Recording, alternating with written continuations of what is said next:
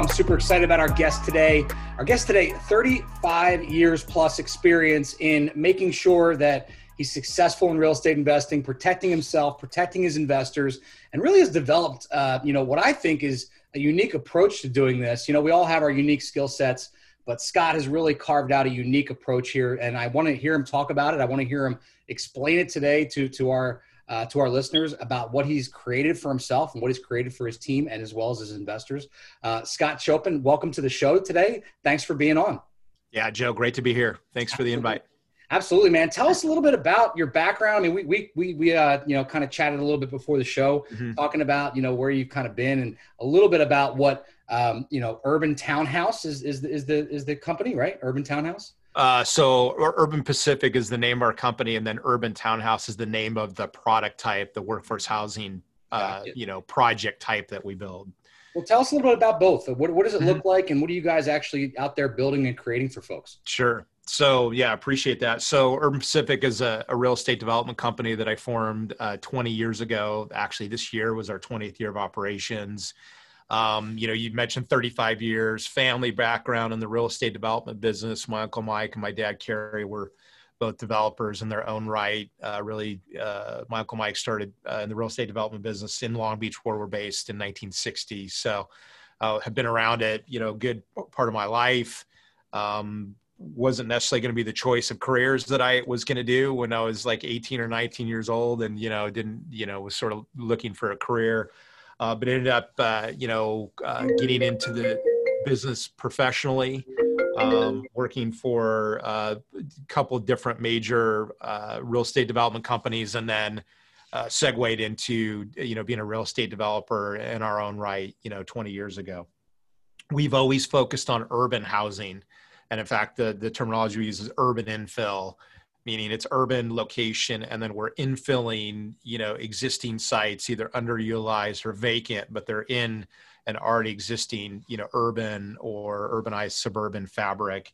Um, that's always been our like gist and so that sort of informs the style of housing that we do. And then about four years ago we we saw an opportunity to like take a, a fresh look at the marketplace and and we've always been a company that that like uh, focus on innovation and trying to differentiate our housing type from what everybody else is doing. The development industry is notorious for hey, when a good thing is you know able to be built and developed, like everybody's going to do that thing. So this you know this cycle, it's you know studio and one bedroom apartments for you know Gen Z and younger millennials, right, who are moving out of the house or graduating from college and moving to the city for their first job, like that kind of thing and that's a good product, great demographic. In fact, biggest demographic cohort in U.S. history, but also where absolutely every competitor in the United States, the real estate development market, and the various cities, that's where they're all competing, right? In new housing, uh, for the most part. And so we wanted to go a uh, different direction, have an uncommon offer, something to differentiate. So we created the urban townhouse or UTH model. And really, the intention of that is to serve middle income families. So if you think a working class, blue collar, middle income family in a in a high cost urban environment, so it'd be Southern California, Bay Area, Portland, Seattle, Denver. Uh, maybe you know some of the Midwest markets that are a little bit more expensive, but really where costs of housing are high and incomes are you know below that and and flat that's a marketplace that we want to serve. And so we created uth as a five bedroom four bath townhouse rental model. So it looks like a row home right? You, you know you said you said you're in jersey you know philly the old style you know row home in philly and baltimore a lot of east coast cities except we're doing new construction. Uh, but it has you know front door porch on one side on the back side it has the garage two car garage always and then it's a three story townhouse. So it basically the way we describe it is it's a it's a product type that's designed and built to rent but lives like a house, right? So if a family moves in there, all three floors are theirs, right? It's walk up, not elevator served. It's got the two car garage. It's a brand new unit, laundry room, five bedrooms, four bathrooms. So we're really trying to appeal to these family groups because that's an, a deeply underserved part of the marketplace and in California, but also as, as I was mentioning to you when we before we started, we're actually seeing an acceleration in roommate, you know, professional working folks who are now being released from locations for their jobs, like they're working virtually, can go wherever they want, and they're starting to now look for the city and particularly the unit type. Hey, I want you know five bedrooms. And in fact, one group right now in one of our units that's three people in a five bedroom unit, two of them are using the extra two bedrooms as their offices at home. And in mm-hmm. fact, they're just you know solely dedicated to work at home. A um, couple other things: all of our units have a ground floor bedroom bathroom. So part of our uh, intention and ethic about the product type serving families is that we would have grandparents or in-laws that would you know live with the family right? Um, and so the ground floor bedroom bathroom serves their their if they have mobility issues they can you know get into the unit you know appropriately and, and still live with the family. So that's that's a standard uh, part of our product offer. So we're active in southern california. I think right now we're probably six projects that we're active on and in fact i'll just i'll, I'll finish here We're, we actually had always anticipated that during a recession that our product type would accelerate. When recessions come families and roommates combine together to share housing and other living costs right? That's a economic move that people make in recessionary times and that's been proven and studied you know in past recessions particularly 2008 we saw you know several studies that uh, tracked families that recombined into bigger groups to net, then you know share incomes and expenses across the family group. Our unit type serves that family. So we're actually seeing an acceleration in the leasing rates. Uh, so we uh, just finished a project in orange county. We're leased at five a month which was you know probably i can't find anybody who's doing better than that. I've been looking. And then we're two to four hundred dollars a month over our pro forma in the middle of you know what we'd say is the most difficult economic environment that I've ever seen. At least economically now it's worse. 2008 was harder on real estate, at least residential. Um, but we're you know seeing really an acceleration you know during this difficult period. So we're happy to be serving families and roommates that need it, and also happy to be you know having a product type that's uh, that's getting better. So many questions. All right, you ready? yeah, sounds good. that, that, that, was, was a lot. That was a that was a great rundown. I, I, you know so many questions. So, so you say you're in an urban you're an urban environment. Are these mostly like infill lots? I mean, you guys aren't these aren't yeah. development sites, right? You guys are finding spot lots and, and you're finding places for these these things to fit always in. yeah in fact you know even before we did urban townhouse the the product was always urban infill right like we were in a story in 2000 that we go hey, everybody's building out in the periphery of the city, greenfields, people call it, right? It's brand new site, never been, you know, it's always been fallow fields. Maybe it was farmland, maybe it was orange groves. Uh, so we're going back into the city. And we're not usually in the hardcore downtown, but we'll be like two or three neighborhoods concentrically outside of the central business district, right? So if you think of like downtown LA, you'd go two or three neighborhoods out and there's a neighborhood called east la or boyle heights like that would be an example mm-hmm. um, and then actually we've really made the most inroads joe in what i call urbanized suburbs. So right now you hear in the media like people are moving out of the city into suburbs. Like that's a mm-hmm. common thing that we're reading about and that's true. But what's really not happening that the mainstream media doesn't talk about is people aren't moving from you know downtown san francisco to you know a midwest farm town that's all rural. I mean that i'm giving you extremes of like lifestyle right? Sure. What they're doing is they're li- moving out of san francisco and they're moving three towns over right that's sub- suburbs right like physically the product type and the housing and the environment is suburb but it's really part of a major urban metro sure. and that's actually where we're seeing so we have projects in cities like fullerton Montebello, El Monte. These would all be, you know, if you looked at them functionally, they're suburbs. You know, no high rises, all low rise housing, um, you know, low rise commercial, um, low rise office, that kind of thing. Suburban communities, but they've been in existence as suburbs for decades and decades. You know, the city's you know periphery is far outside of their you know municipality. You know, the the uh, jurisdictional lines of their city. So these are suburbs that are in you know major urban metros. So always that. That's that's been our that's been our thing from day one. But they're still urban for all intents and purposes. They're they're places where townhouses exist already, and you're finding lots where townhouses have to be built. So, but you only have one model, right? It's that townhouse yeah. model, and, and it's got to fit that criteria. Which yeah. leads me to leads me to say that you know how how far will you skew or or sway away from that design? Like if you found a lot that meets your criteria, will you modify that design or does it, does it does it fit that box? Yeah, great question. So in the beginning, we were like hardcore, like we're doing one one unit type for design and build efficiency, right? Like this is the closest we've ever come to production housing. Like your home builder yep. builds build, you know, plan A, B, and C, and that's all they build. And if you want to buy one, you got to buy, you know, all all colors as long as they're black, right? Like you know the old Henry Ford thing. Sure. Uh, we've modified that a little bit, so we have what we call our regular unit, which is you know front door, you know, one side, garage on the on the other side and then we have a, another model, which I call the sideways unit. If you take that unit, turn it 90 degrees. So instead of being deep and narrow, it's, you know, shallow and, and wide, right? That kind of thing. And then more recently in the, we have like several projects in the last few months that we, in this acceleration that I described, we picked up a bunch of sites. And what we're starting to do is we'll do as many five bedroom normal UTH units as we can and then we always have a little fraction of land that's left over that we used to just not utilize right? Now what we do though is we created a two bedroom uth unit. So still a three story two car garage but now it's a two bedroom so it's narrower still three stories and we've sort of fit it on that fraction of land. And then the other thing that we're doing is in california we can uh, install accessory dwelling units or adu in like leftover areas of the site that we can't put a regular unit or what we're starting to do is in that two bedroom unit we'll call that an affordable housing unit. Like we'll actually restrict the rents for for zoning benefit design benefit and then we'll put the adu in the garage of that two bedroom unit. So the two bedroom becomes a true affordable housing unit right for a family that's a low income family.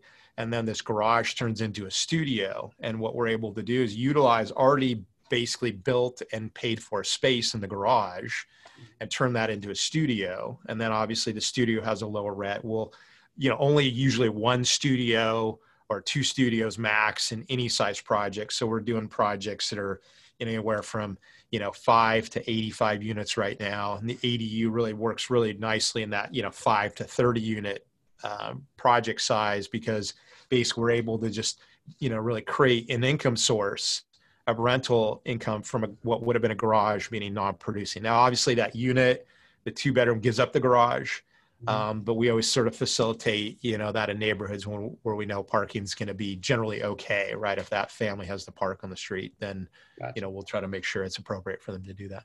Gotcha. And, you know, again, for our listeners' sake, the reason I'm asking these questions, and I'm sure you already you already know this, Scott, but you know, you have to be able to systematize, automate, and and, and make efficiencies here to make it this thing monetized, right? I mean, you're right. building new construction and you're turning it into rental rental properties, and that's kind of where I'm going with this: is how do we make this thing function so that mm-hmm. you're getting a good ROI for yourself and for your right. investors? Because you want you want long term hold, like you want to turn these things into rental properties. So you're you're effectively building a brand new construction house, and you're making it rentable, which is that's right, which is incredible, right? So yeah. so how do you make the numbers work on these deals? Yeah. and obviously the land cost because you're mm-hmm. buying a little bit outside of the town uh, or the city center, right, is is is part of that. But I'll, I'll yeah, let right. go into that.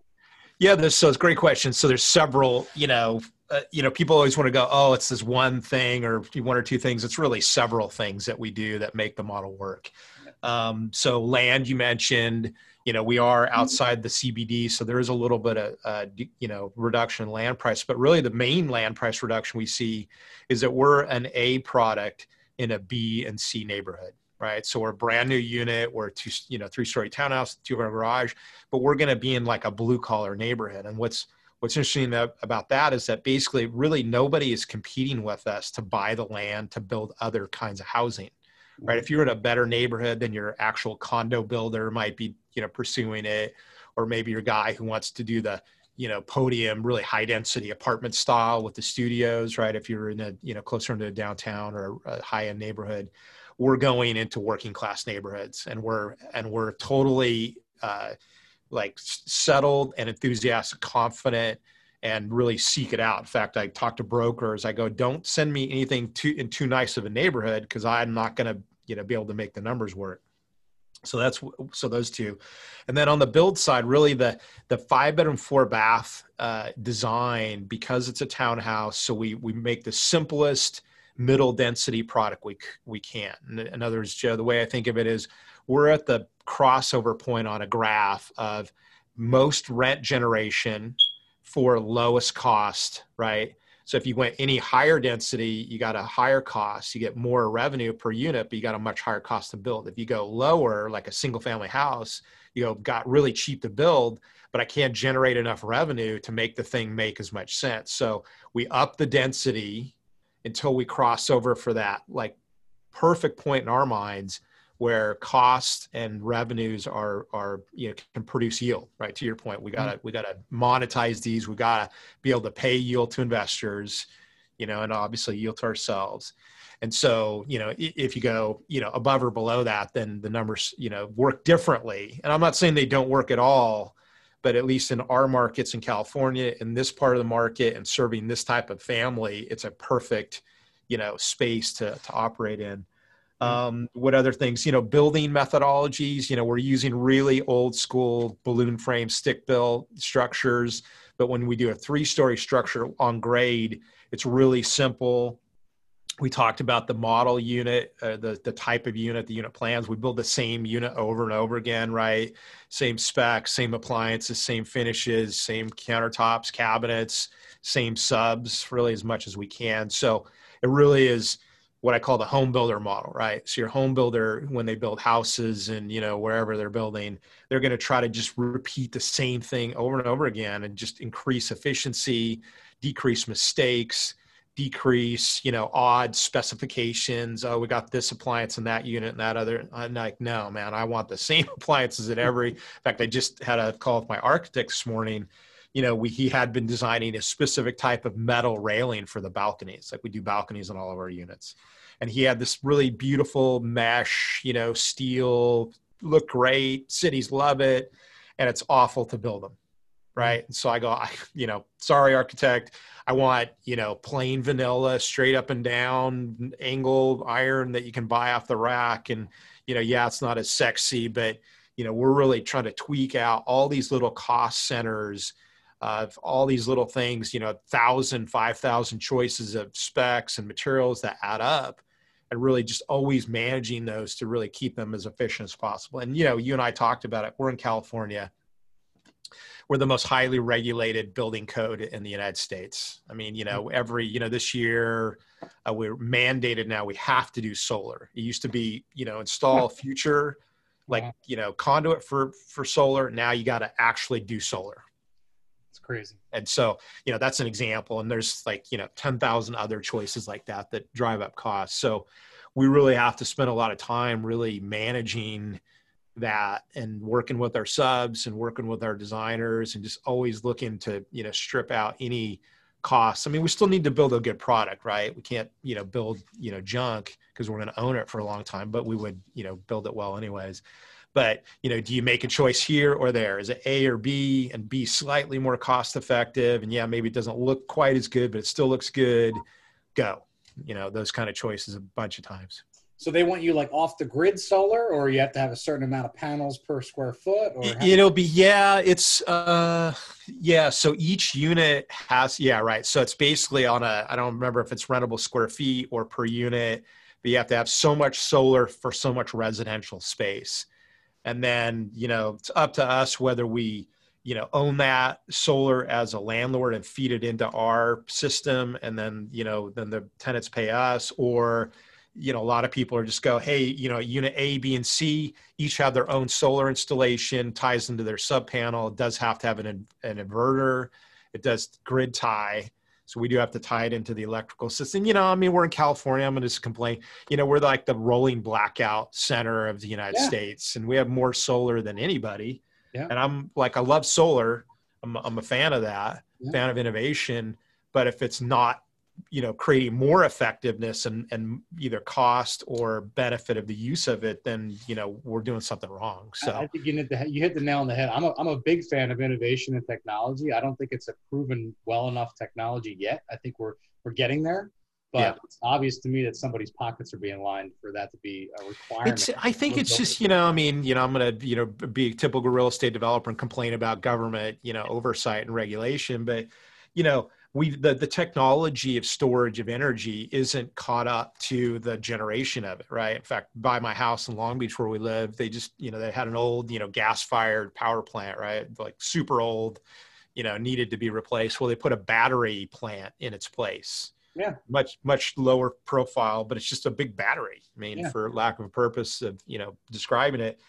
Um and that's and we need a lot more of that. I, so i think we'll catch up to it but in the meantime you know we can't we can't handle our own you know electrical load right i mean we have these rolling blackouts it's just it's insane I don't know what Elon's been sitting on those uh, those whole house batteries for years, man. I've been waiting for those to come out. Those those Yeah. like amazing technology. Yeah, right, exactly. And and you know, it's interesting because one of the things in, in California is there was this battle over having battery storage capacity in grid tied solar systems. You'd go, oh, if I got solar, I should have battery storage because you know maybe maybe I use that, maybe the power goes out. But actually, some uh, some of the, uh, the like Southern California Edison and, and PG&E actually bar prohibit batteries from being tied into their grid tied solar panel generation for the units. I go, that's that's silly. like, I mean, if you're going to do it, you might as well have like the full robust, you know. And now you go, well, if we're going to have blackouts, I better have batteries. Absolutely, absolutely. I don't want to detract because we're going in the right direction, but I want to go Yeah, back real quick because you were talking about uh, the, the the economic piece of it, and and I want to touch on something. You're essentially doing uh, a modified kind of like a BRRR strategy, right? So you're kind of buying, building, uh, refinancing these things out, right? Right. And so one of those kind of tricky uh, scenarios has to be for you because you're building in a, you know, you, you self self, you know, you even said BC communities. You're building an A class prop. You ever have appraisal issues or anything like that when you're on the refinance side? Yeah, not not not no not yet, but we do our properties do value differently. Mhm. So you're you're you're right on on the money, and and it is you know you know uh, the BRR method for sure.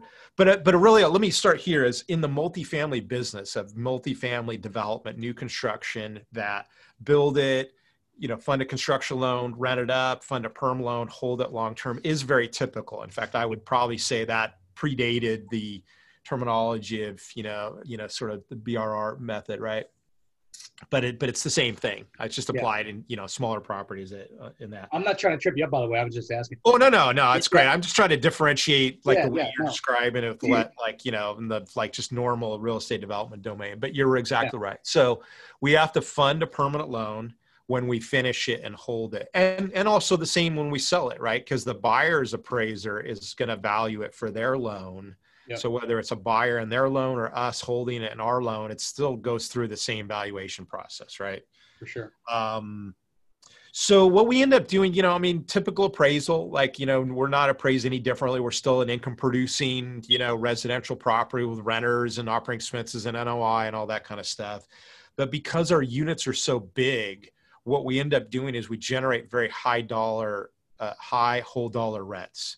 So a lot of multifamily, you know, developers and sponsors go, "Oh, I'm getting, you know, two bucks a foot, or I'm getting, you know, two thirty or one fifty for that one bedroom, right?" And we do that analysis too. But our units really rent on average. It's a five bedroom, four bath, seventeen hundred fifty square feet. Right now, we're uh, averaging renting those between thirty five hundred and thirty seven hundred a month. That's our our metric, right? If you look at it on a on a on a per dollar basis, we're like two bucks, two bucks a foot and, and below, depending, you know, on the exact unit size and that kind of thing. Well, in California, that's very affordable, hmm. right? And even the 3,700, right? If you compare it to a five bedroom house that you're going to rent, usually we're always under the available single family rentals in the in the in the marketplace. So that does sort of throw the appraisers a curve, right? They go, "What do I do with this thing?" One, there's usually no comps. There's no rental townhouse five bedrooms or at least very rare maybe somebody bought a townhouse and then they rented it out individually right like a single family homeowner.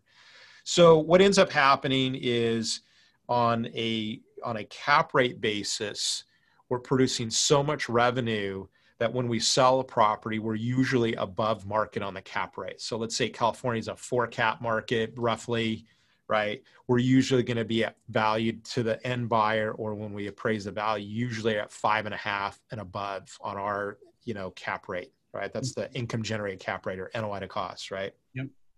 On a per square foot valuation uh, compared to comparables, we're actually right in the market, right? Where we end up being limited is in the other way that you value comparables, which is on a per unit basis. So in California, you might range between, I don't know, 250 for older product, maybe 200 a door, up to, you know, like high end for most new product, maybe 350, occasionally 400,000 a door, right? We end up valuing on average about 500,000 a door right? So, in, in fact, if you think about it, right, your average condo in most markets in Southern California is going to be, in some cases, below or above the 500,000 for a comparable size unit. So, we're really, we're not valued based on the for sale market of condos, but we end up sort of valuing, you know, similarly, right?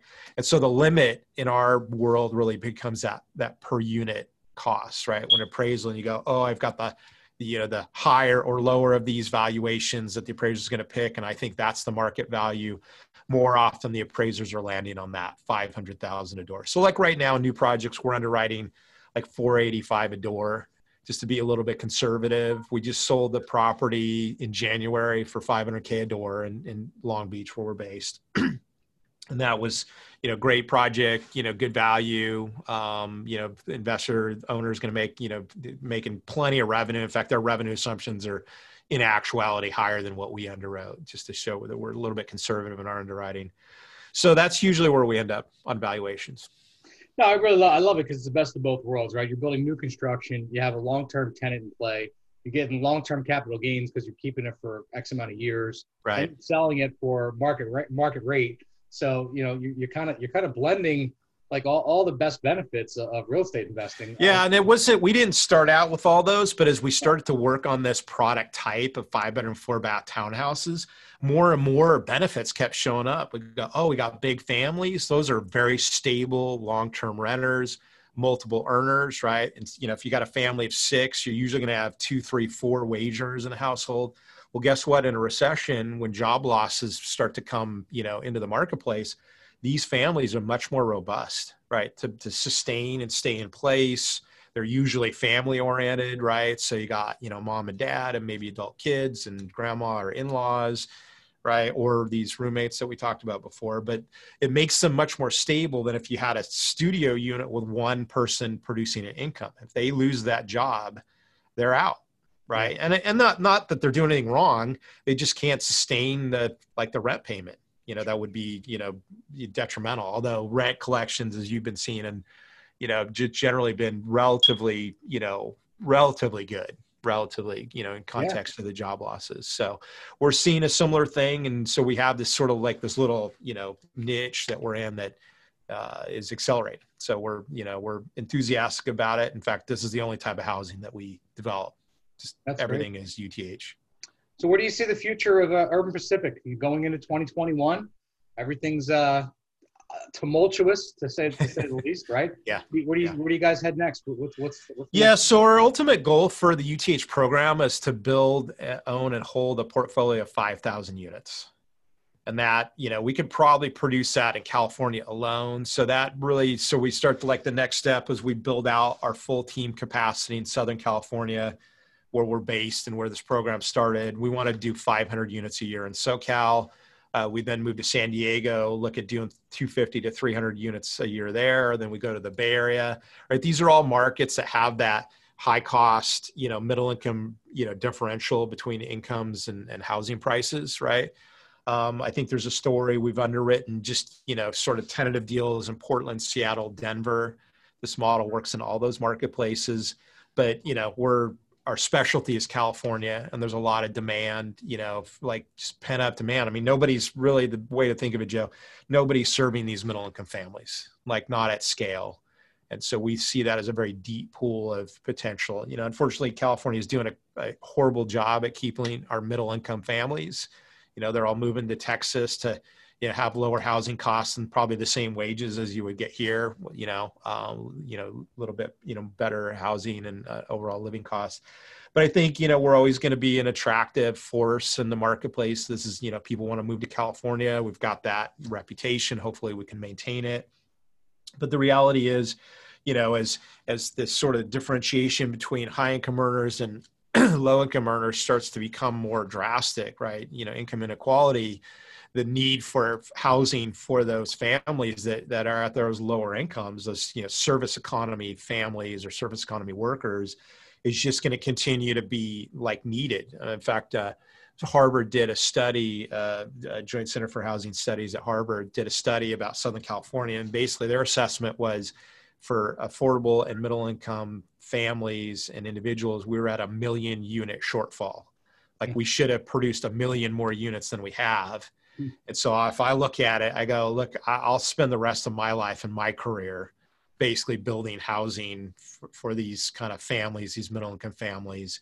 And then, you know, long run as the portfolio, as you know, as you mentioned when we first started talking, I'm I'm my existential purpose, like why I do this, is to take care of my family. Uh, I have a wife, Becky. We, have been together and married for 27 years, three kids, uh, 19, 17, and 13.